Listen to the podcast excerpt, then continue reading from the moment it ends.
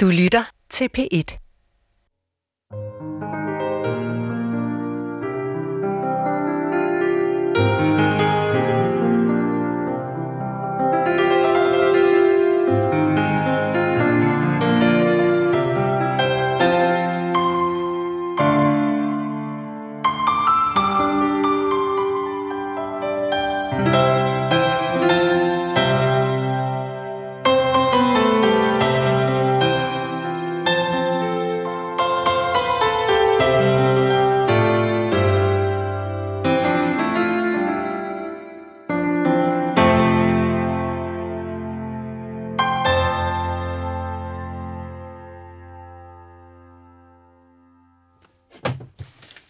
Kommer du slet ikke i julestemning, Paul?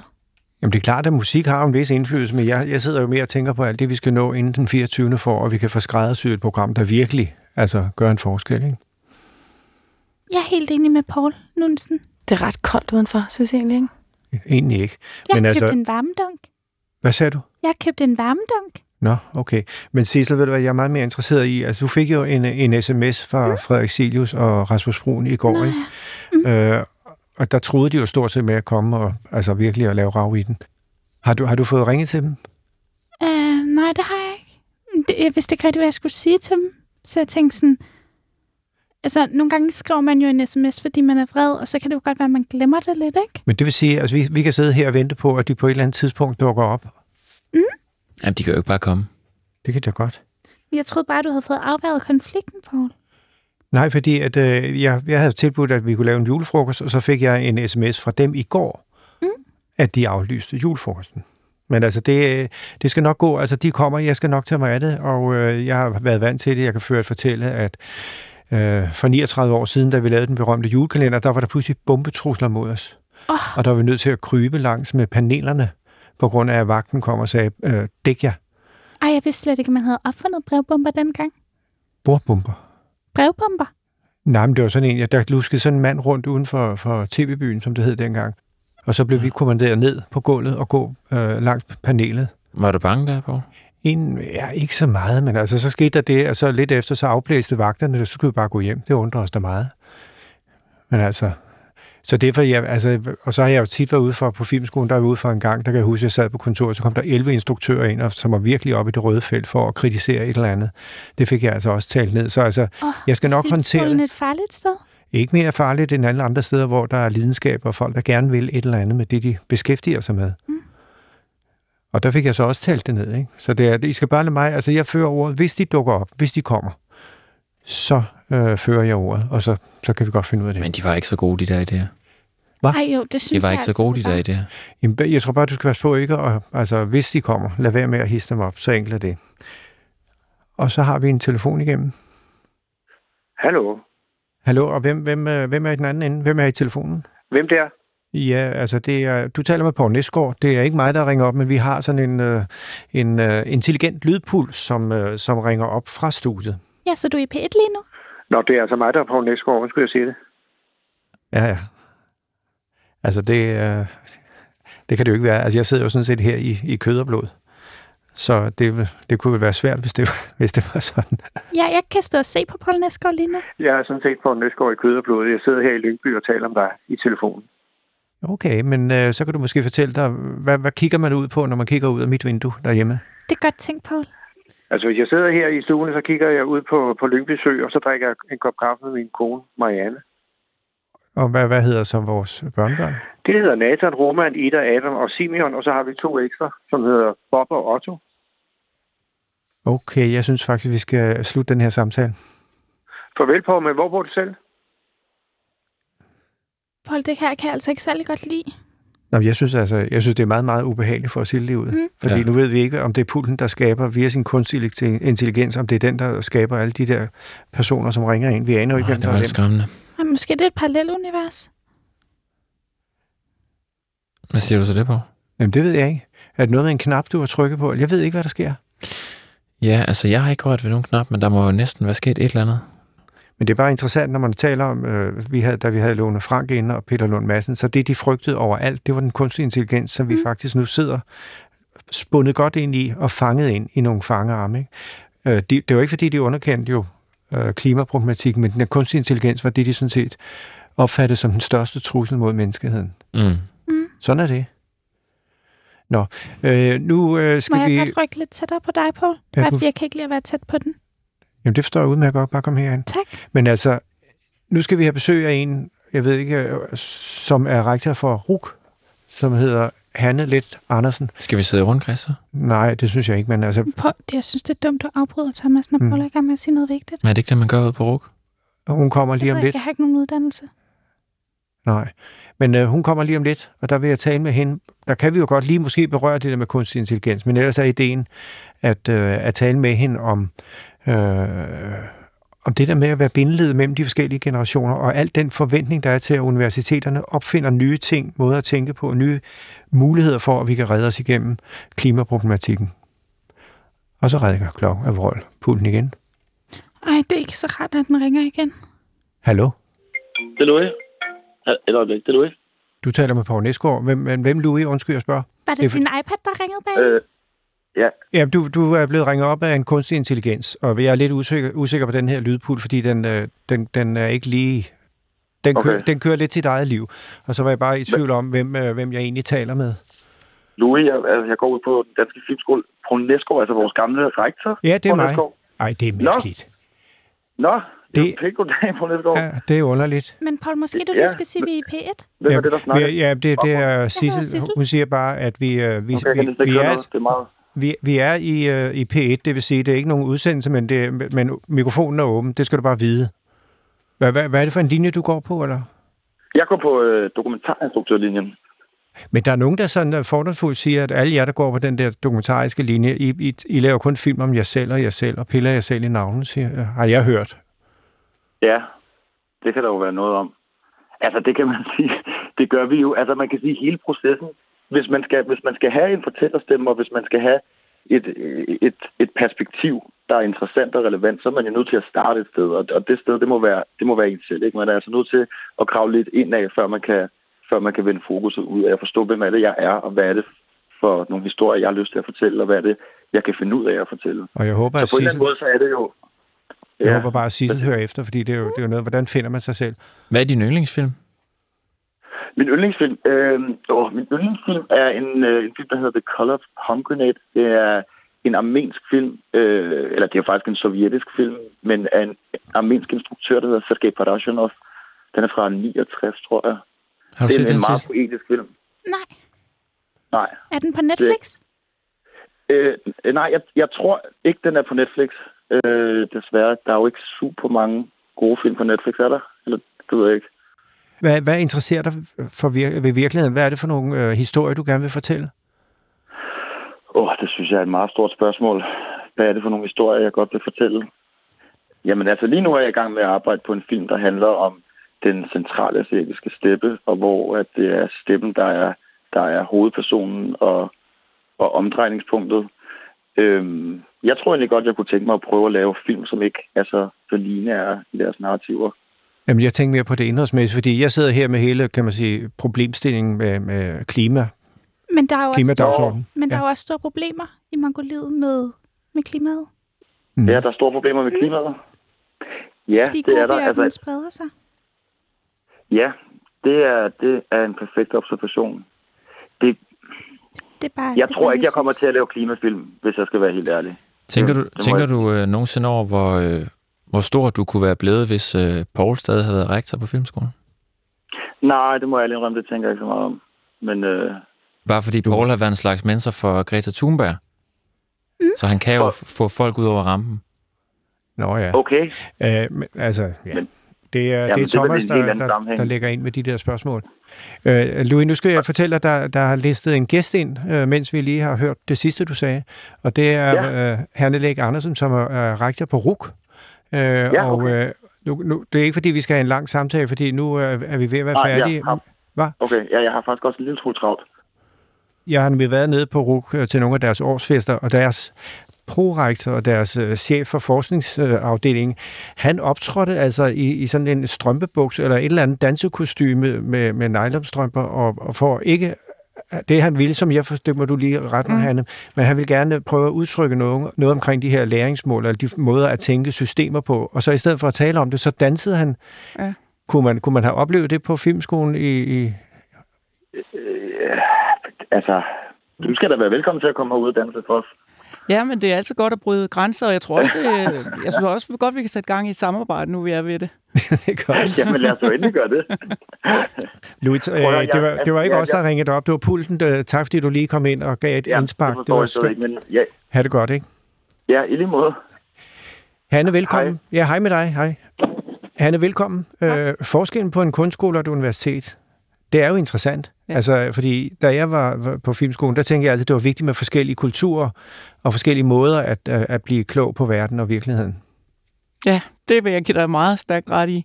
Øhm, man har jo nok set netop i, i hele det der Bologna, som jeg kalder det, altså ja. som har været de europæiske ministres fælles bestræbelse for, at uddannelser skulle blive mere ens. Det startede de på i 1999 og skrev under på, at uddannelserne skulle blive mere ens. Der har man set, at øh, de akademiske uddannelser er blevet, øh, ja, har fået noget mere praksis ind, eller, og, og at kunstuddannelserne har fået noget mere videnskabsteori ind. Ja. Altså, de er ligesom blevet lagt ind i den samme ramme. Øh, og det, det, det vil jeg da ikke stå det, for svar. Nej, det var ikke nogen hemmelighed, jeg, jeg gik meget stærkt imod det. Det der med, at din uh, prorektor dansede uh, de der forskellige, uh, ja. uh, i stedet for at holde et, et, et foredrag om, om de forskellige systemtænkninger, ja. så dansede han, altså det var ret langt ude, vil jeg sige. Og så sad der nogle professorer, som skulle være æresprofessorer, og det hele var meget højtidligt, og så den kontrast, det var lige før, jeg tænkte, det kunne jeg aldrig selv have fundet på. Nej, vi har, vi, har øh, vi prøver at bruge vores kreativitet og, og øh, og vores forskellige tilgange på, på RUK. Og, øh, og nu er det jo en, en årsfest, der skal, der skal markere universitetet, så det, det er også noget med, at vi både holder nogle meget højtidlige taler, vi har også øh, inviteret altid ministeren og departementschefen, og der kommer mange rigtig gode folk. Det var blevet sådan med, med vores prorektors optræden, at der kom flere og flere gæster. Altså, folk blev virkelig optaget af Ruks årsfester. Han holder en lille pause nu desværre, men jeg håber, ja. det kommer tilbage. Men Paul, du har da sunget opera for Nana og alt muligt. Ja, ja. Jamen, jeg, har, jeg lavede altid også en form for optræden. Jeg, jeg tror aldrig, jeg ville gå op i den der... Øh, nylonstrømpe der. Han dansede jeg... jo faktisk sammen med en af, af lektorerne, studielederne. Ja. De lavede et, et meget flot pas de deux.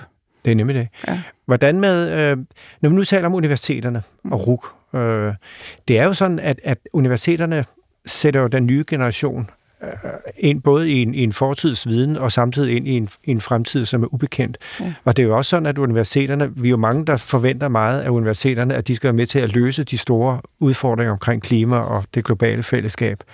Hvordan, hvordan øh, hvis man tager temperaturen i dag i forhold til RUK, hvor, hvor er I henne der? Jamen, vi, vi gør os meget umage. Vi, vi prøver virkelig på at finde ud af, hvordan det er, man uddanner til en ukendt fremtid. I en tid, hvor man gerne vil programmere. I en tid, hvor, hvor ja, man vil programmere på mange måder, men man vil gerne forudse, hvilket produkt, der er brug for. Man tænker i høj grad vores kandidater som produkter, der skal passe ind nogle steder i samfundet. Men regulerer jo uddannelserne efter, om der er brug for kandidaterne hvor man lidt kigger tilbage og ser, hvad der brug for lige nu, hvad var der brug for for fem eller ti år siden. Og så skal vi samtidig øh, uddanne til om 10 år, men også til om 30 år. Dem, vi sender ud på arbejdsmarkedet, skal også kunne klare sig om 20, 30 og 40 år.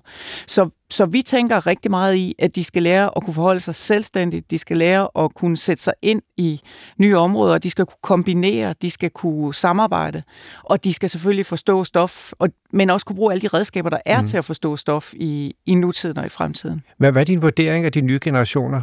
Griber de, øh, griber de virkeligheden, og griber de, de, de udfordringer, som er? De er meget forskellige, ligesom jeg tror, at vores generationer er. Mm. Men de, øh, nogen tager, kigger meget på, hvad det er, der bliver bedt om, og de siger, hvad er det, vi skal kunne, hvad skal vi til eksamen i, hvilket er meget forståeligt, fordi eksamen er kommet til at betyde så meget, øh, betyder meget, hvad for nogle karakterer man får med sig, nu også fra folkeskolen og til gymnasiet, fra gymnasiet til universitetet. Så det er der nogen, der tænker utrolig meget i, og, og næsten, altså vil jeg sige, næsten lader sig programmere. Og andre vil bryde enormt meget ud og vil arbejde selvstændigt og vil have lov til at tegne deres uddannelse og vil måske ikke engang tage en uddannelse, fordi de synes, vi programmere for meget. Men øh, nu, nu er du rektor på RUK. Hvis du virkelig sådan skulle beskrive en, øh, den nye generation, hvad vil du så håbe, at de, øh, de repræsenterede, og hvad, hvad de havde af, af, af forskning om, hvad de egentlig skal? Jeg håber, at de øh, har den forskning, og det oplever jeg også, at de sammen med i, i alle de forskellige ting, de kan respektere hinanden, og til sammen prøve på at gribe de udfordringer, der er.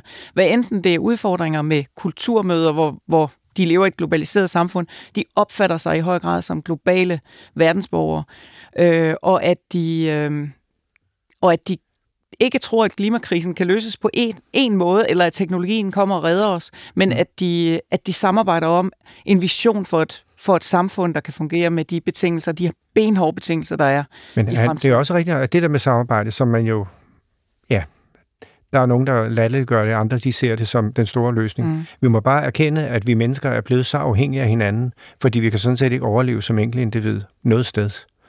Det- Altså, vi er så afhængige, og det vil sige, at den kløgt og den klogskab, vi har i fællesskabet, er jo fuldstændig afgørende, ja. også i forhold til at løse de globale problemer. Og det, og det kræver, at vi har respekt for de andres kløgt. Ja. Øh, og det, som, som de unge er blevet mødt med, og som, som mange er blevet mødt med i den her overgangsperiode, vi har været i, tror jeg, det er mistillid. Det er, at vi, vi er nødt til at akkreditere og certificere og måle og veje og dokumentere og evaluere, øh, så vi ikke får sluppet talentet godt nok fri. Og det tror jeg så til gengæld, vi begynder, at også man fra politisk side begynder at reagere på at sige, vi er nødt til at tro på individet, for det er individet, der skal klare sig sammen, sammen med de andre. Men mennesket, det er mennesket og de menneskelige egenskaber, som bliver vigtige. Nana, har, Nana sidder lige herovre. Kan du ikke lige spille en lille jingle, bare lige for, vi får det lidt, lidt musik, inden vi går videre, fordi der, der er meget at tænke over.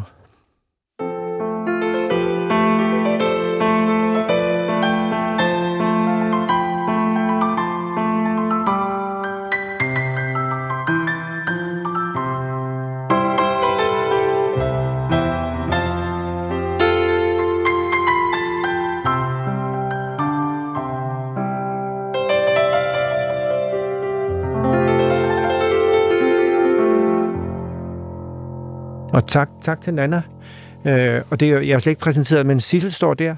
Hej, Sissel. Og så har vi Thomas, øh, som er Hej. her. Hej. Kan du godt lide musik? Det kan jeg godt, ja. Hvordan var øh, julefrokosten på RUK? Den var, øh, den var rigtig dejlig. Det er skønt at se så mange øh, rukkere på én gang, så det var en fornøjelse. Thomas har læst filosofi. Ja. Men ikke på, på RUK? Ah, var det ikke på RUK? Nej, det var i Aarhus. Okay, det er Ja. også godt. Ja. Der har jeg også selv været i mange år. Okay, på filosofi? Ej, på humaniora. Ja. Jeg var på fransk. Okay. Og så er du, så er du professor i, i universitetspædagogik. Ja. Men hvad, hvad, hvad, hvad er hemmeligheden bag det pædagogiske greb for at få netop, kan man sige, den enkelte elev til at, at blomstre og til at finde sig selv? Og Sissel, du vil meget gerne høre efter. Mm. Men det er, fordi jeg er en form for elev hos Paul. Kan du, kan du sige det på fransk måske? Ja, men vil det være en fordel? Ikke for mig. Nej, det er nok det færreste, der vil være rigtig lykkelig for det. Det er øh, at få motiveret og få fundet øh, det, som den enkelte brænder for, og få fundet ud af, at det er det, jeg vil, og få fundet nøglen til, til øh, Ved du hvad, det, jeg der tænker? driver mennesker. Når du siger det, så tænker jeg, så skulle alle skoler i virkeligheden have taget afsæt i det, filmskolen var, Mm. i stedet for det modsatte. Der var en, der var, jeg mødte på, på hvad hedder det, eksperimentaret, så så stod han og- og sagde han til mig, Paul, prøv lige at kigge ud på alle børnene her. Hvorfor i alverden har vi stadigvæk en skole, hvor, folk, hvor børnene sidder på deres flade Ja. og skal modtage, når du ser, hvordan de opfinder problemer, som vi ikke engang har fundet på, og det er det, de skal løse i fremtiden. De skal løse alle de problemer, vi ikke end har forstået eksisterer. Og det at slippe dem løs her, gør jo, at de både opfinder problemerne og begynder at løse dem. De fødes som forskere. De undersøger ting med en kæmpe nysgerrighed og uhildethed, hvor de bare har lyst til at finde ud af, hvordan ting virker. Og så gør vi dem til elever, der skal sætte sig ned og lytte. Vi spørger dem om noget, men vi, skal, vi svarer selv med lange svar, så de bliver trætte af det. Øh, så vi skal helt sikkert tænke vores og det, altså tænke vores skoler på nye måder, tænke vores læring på nye måder. Og det behøver så ikke være, at det er det digitale, der overtager det hele. Men de skal stadig bruge deres krop og deres kreativitet. Tror du, tror du, at vi når at, at lave en, en, altså skabe den skole eller skabe det universitet, hvor man ikke efter en måned har tabt hele øh, lysten til at, at, at beskæftige sig med det fag, man sådan set brændte mm. fuldstændig vildt for. Det, det er da i hvert fald noget, jeg har nogle gange har lagt mærke til, at der, at eleverne kommer altid ind på universitetet med en meget, meget stor energi og lyst, og så går der meget kort tid, så, så kan den være fuldstændig forsvundet. Altså det er det, der ligger i, i den pædagogik, som, som man kalder projekt- eller problemorienteret projektpædagogik. Det er, at øh, de studerende er med til, og det kunne lige så godt være eleverne, med til at definere det problem, de arbejder med. Og det er lige så meget elever i Danmark, der gør det. Mm. Man skal have lov til at definere det, man skal have lov til at arbejde med det. Vejlederen skal sikre, at det har noget at gøre med faget, og at man får lært noget samtidig. Men, men det skal drives af, af eleverne, og det er der masser af, af pædagogisk forskning og videnskab, der viser op igennem det 20. århundrede. Og det er jo derfor, at der var så mange nye universiteter og skoler øh, op igennem århundreder, som, som startede på at arbejde på en anden måde, end at sætte eleverne i rækker og sige, at nu skulle de svare på spørgsmål eller, eller lære noget udenad.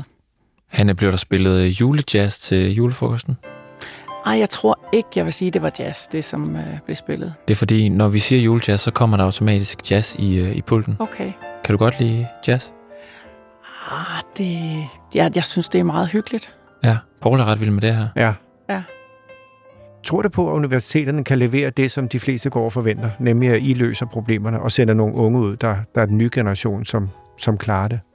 Ja, det tror jeg på, hvis vi kan få tillid, hvis vi kan arbejde sammen med vores øh, politikere og vores ministerier og andre institutioner, og vi virkelig kan se, at vi har, altså at vores mission med netop at gøre det, du lige har sagt, at den bliver anerkendt, og at vi får, øh, vi får tydeliggjort, hvad for rammer vi kan gøre det indenfor. Der har jo altså været, det tror jeg de fleste ved, ret meget diskussion om, hvor mange vi skulle uddanne, hvilke fag, der skulle trækkes lidt fra og lægges lidt til, hvem man bedst kunne lide og hvem man ikke kunne lide, og om man overhovedet skulle have sådan nogen, som kommer fra universiteterne, som altså hedder akademikere, og øh, hvordan de skulle øh, udarbejde og, og være med til at berige vores arbejdspladser og vores offentlige sektor og vores virksomheder, og, og i det hele taget tænke nyt og tænke ud af boksen. Men vi er nødt til at være helt klar på, at det er den opgave, og ikke den, der hedder at lave øh, et produkt, som er forudsigeligt, fuldstændig forudsigeligt. Men er vi ikke meget langt væk fra det, den kultur? Nej, det er meget forskelligt. Vi står alle sammen, alle uddannelser, jeg tror på forskellige universiteter, står for forskellige ting. Og det tror jeg er meget vigtigt, at vi fastholder, at vi har forskellige skoler, forskellige universiteter, forskellige måder at, at skabe det, som vi gør, forskningsbaseret uddannelse, hvor vi lærer nogen at tænke med forskning, med den nyeste forskning, og selv øh, kunne lave undersøgelser, så vi ved, at deres resultater er troværdige. Jeg har et spørgsmål. Ja. Det er bare, fordi jeg laver sådan noget CO2-regnskab. Oh, ja. Og så tænkte jeg, bruger I nogle øh, sådan plastikposer på RUK? Ah, ja, altså vi har... Jeg ved ikke, om vi har... Vi bruger nok plastikposer, Mm, det men vi jeg har har ikke sådan nogle rugposer. Jamen, jeg har et super godt tip, som jeg har Ja. fået af Gita Nørby. Og jeg tænkte, det vil jeg bare lige give videre. Fordi jo, altså, jo mere man spreder det, jo bedre er det. Er det Jeg ikke tror, han, jeg tror, Hanne har hørt det i radioen, faktisk. Ja. Du Nå, men, ikke at den man mere. kan da godt lige sige det igen. Men jeg kan Mm. godt prøve at, at få det sagt til alle på RUK, fordi mm. altså, det, jeg synes, det er en rigtig god idé ikke at slippe plastikposer med præcis. sig alle steder. Og så kan man bare putte den op på disken jo, Ja. ja. sin taske, ligesom Gita. Ja. Og bare sige, I putter bare varerne her i. Ja. Det vil jeg bare lige sige. Jeg synes mm. bare, det er vigtigt. Men uh, Hanne, hvordan med, med kunstig intelligens? Bare lige til her til sidst. Mm. Altså, nu har vi en pult, der, der lever sit eget liv, og som, bare lige for at sige det, på et tidspunkt så ringede jeg her lidt tidligere i, i programmet, som ikke er et program, men der ringede jeg, og så var det mig selv, jeg talte med. Bare lige for at sige det. Det er ret Men var det uhyggeligt. dig, der ringede, Paul? Nej, jeg siger bare, at jeg fik mig selv i røret af- på en eller anden mærkelig måde. Ja. Men kunstig intelligens... Det lyder mere siger du- mystisk, synes jeg. Ja, ja. Hvordan, hvordan har det med kunstig intelligens, som jo er noget, der bliver både sat frem som en løsning på, at vi overhovedet kan løse de store globale problemer, fordi der skal så stor regnekraft til overhovedet at kunne håndtere det. Men på den anden side også er, er en, en, en drivende kraft, som vi alle sammen på en måde bliver øh, ført væk fra øh, med strømmen, kan man sige. Ja. Jeg har det sådan, at det bliver vi nødt til at forstå. Vi kan ikke bare, vi skal, vi skal kunne bruge det, og vi skal kunne forstå det, og vi skal kunne sætte grænser for det. For både kunstig intelligens og almindelige robotter, fordi robotter er jo ikke kunstig intelligens, de gør bare noget. Det kan være meget smart. Man har altid brugt maskiner.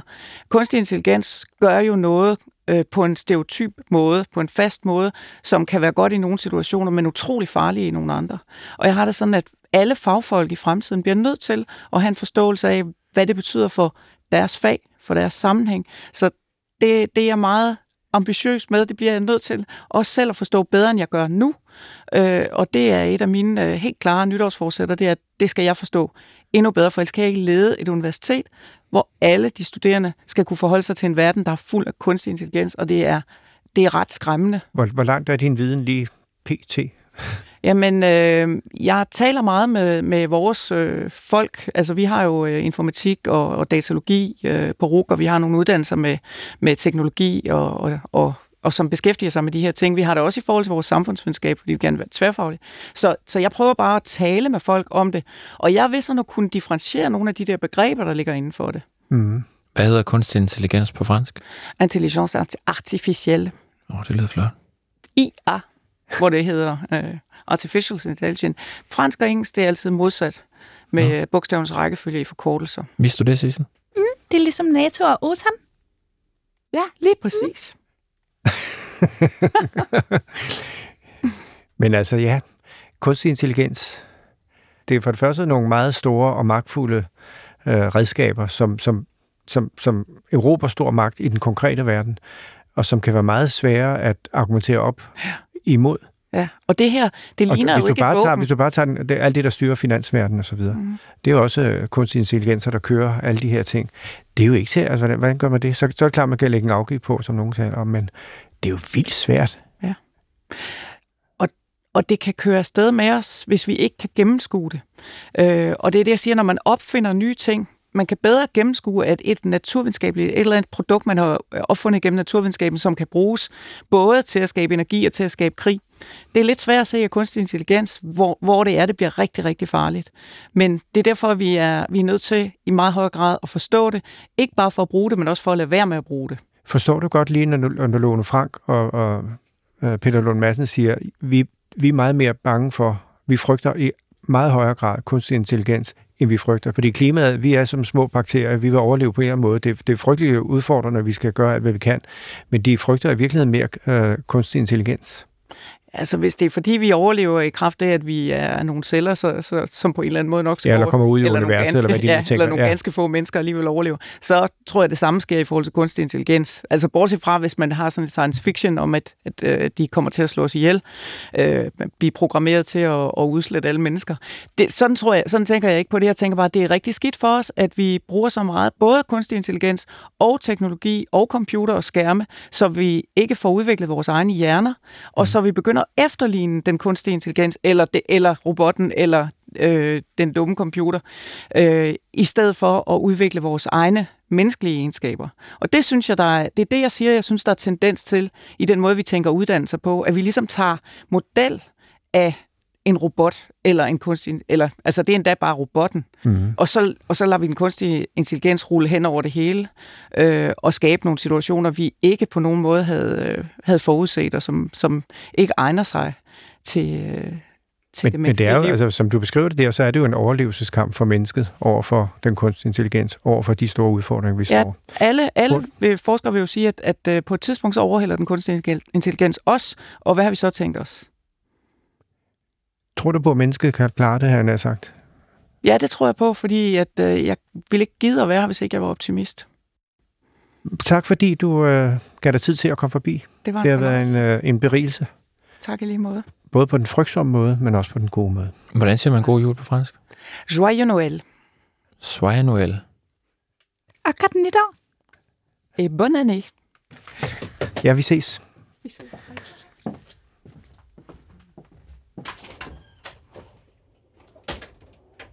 Altså, altså, jeg er nødt til at sige det. Under hele den her samtale, som på alle måder har været vigtig og spændende, der har jeg kun siddet og tænkt på én ting. Hvornår jeg kan kommer, godt se, du driftede lidt. Jeg har bare tænkt på, hvornår kommer Frederik Silius og Rasmus Brun brasende ind her i studiet. Ah. Men det er det altså ikke gjort. De, er- enten så tør de ikke, eller, eller også er de blevet stoppet af vagterne. Nej, de er, ikke blevet, de er ikke blevet stoppet, så havde jeg fået besked. Af hvem? Kanalchefen? Nej, fra receptionen. Men jeg synes siger altså, det er endnu mere skræmmende med lydpulten. Altså, hvis den nu kan efterligne dig, eller stille om til et andet univers, eller sådan noget, Jamen, jeg synes synes, jeg er meget, meget ubehageligt. jeg synes, den er ubehagelig på den måde, at den pludselig nu i dag imiterer min stemme, så jeg sidder og taler med mig selv. Ja, Det synes jeg er ubehageligt. Kan vi ikke bare flytte ind i et andet studie? nej, det kan vi ikke. Jeg tror bare, vi skal lære den lidt bedre kende. Ej, nu ringer den igen. Hallo? Du kan høre flere P1-podcasts i DR's radio-app. Det giver mening.